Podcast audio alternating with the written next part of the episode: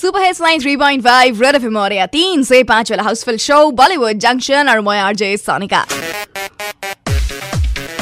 How much I want to interesting stuff behind the scenes of Bollywood share kar. Well, you might not be surprised or shocked to know that एक पूरा का पूरा set बनता है एक movie के एक single scene के लिए. Well, that's what happened behind the scenes of Thugs of Hindustan. So Pirates of Caribbean तुम लोगों ने देखा होगा. तो उस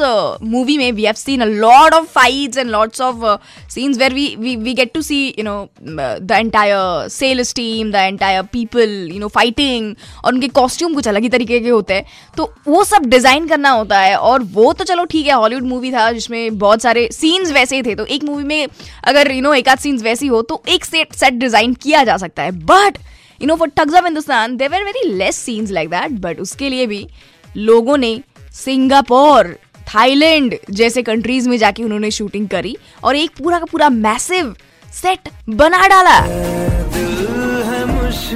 आइए सर आइल डायरेक्टर गाइस अरिजीत सिंह है एंड उसी के ऊपर एक चीज बता दूं that Aamir Khan has his own habit of actually investing a lot of time and money on his film लेकिन हाँ आजकल उनके जो रिजल्ट है वो कुछ ज्यादा ही नेगेटिव आ रहा है वैसा मतलब मुझे लगता है I don't know you may be an Aamir Khan fan you won't like the thing but जो सच है भैया वो सच है।